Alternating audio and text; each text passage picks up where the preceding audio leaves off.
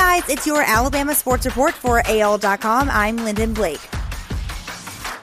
Twitter has reached its 15th anniversary, but all 15 of those years have been spent without Nick Saban on its platform.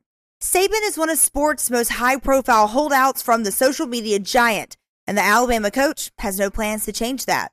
He said he's focused on developing relationships with recruits in person, and well, he's won a lot of championships doing that.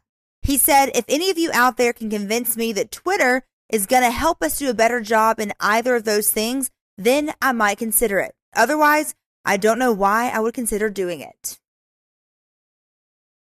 Alabama wide receiver Xavier Williams will not play in 2021 because of medical issues, Coach Nick Saban revealed Wednesday evening. Williams, who was entering his fourth season with the Tide, was removed from the roster prior to fall camp. Without saying what, He's medically not going to play this year, Saban said. After a season out of football, former Alabama All American Ha Ha Clinton Dix returned to the NFL Wednesday. Clinton Dix is signing with the San Francisco 49ers, his agency Sports Trust Advisors announced Wednesday afternoon. Clinton Dix did not play in the 2020 season after being released by the Dallas Cowboys on September 3rd.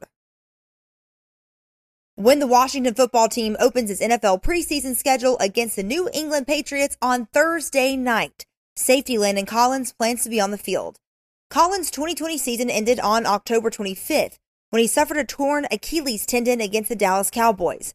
But when Washington started its off-season drills, Collins was ready to run and he's been a full participant since training camp convened. That's your Alabama sports report for AL.com. I'm Lyndon Blake.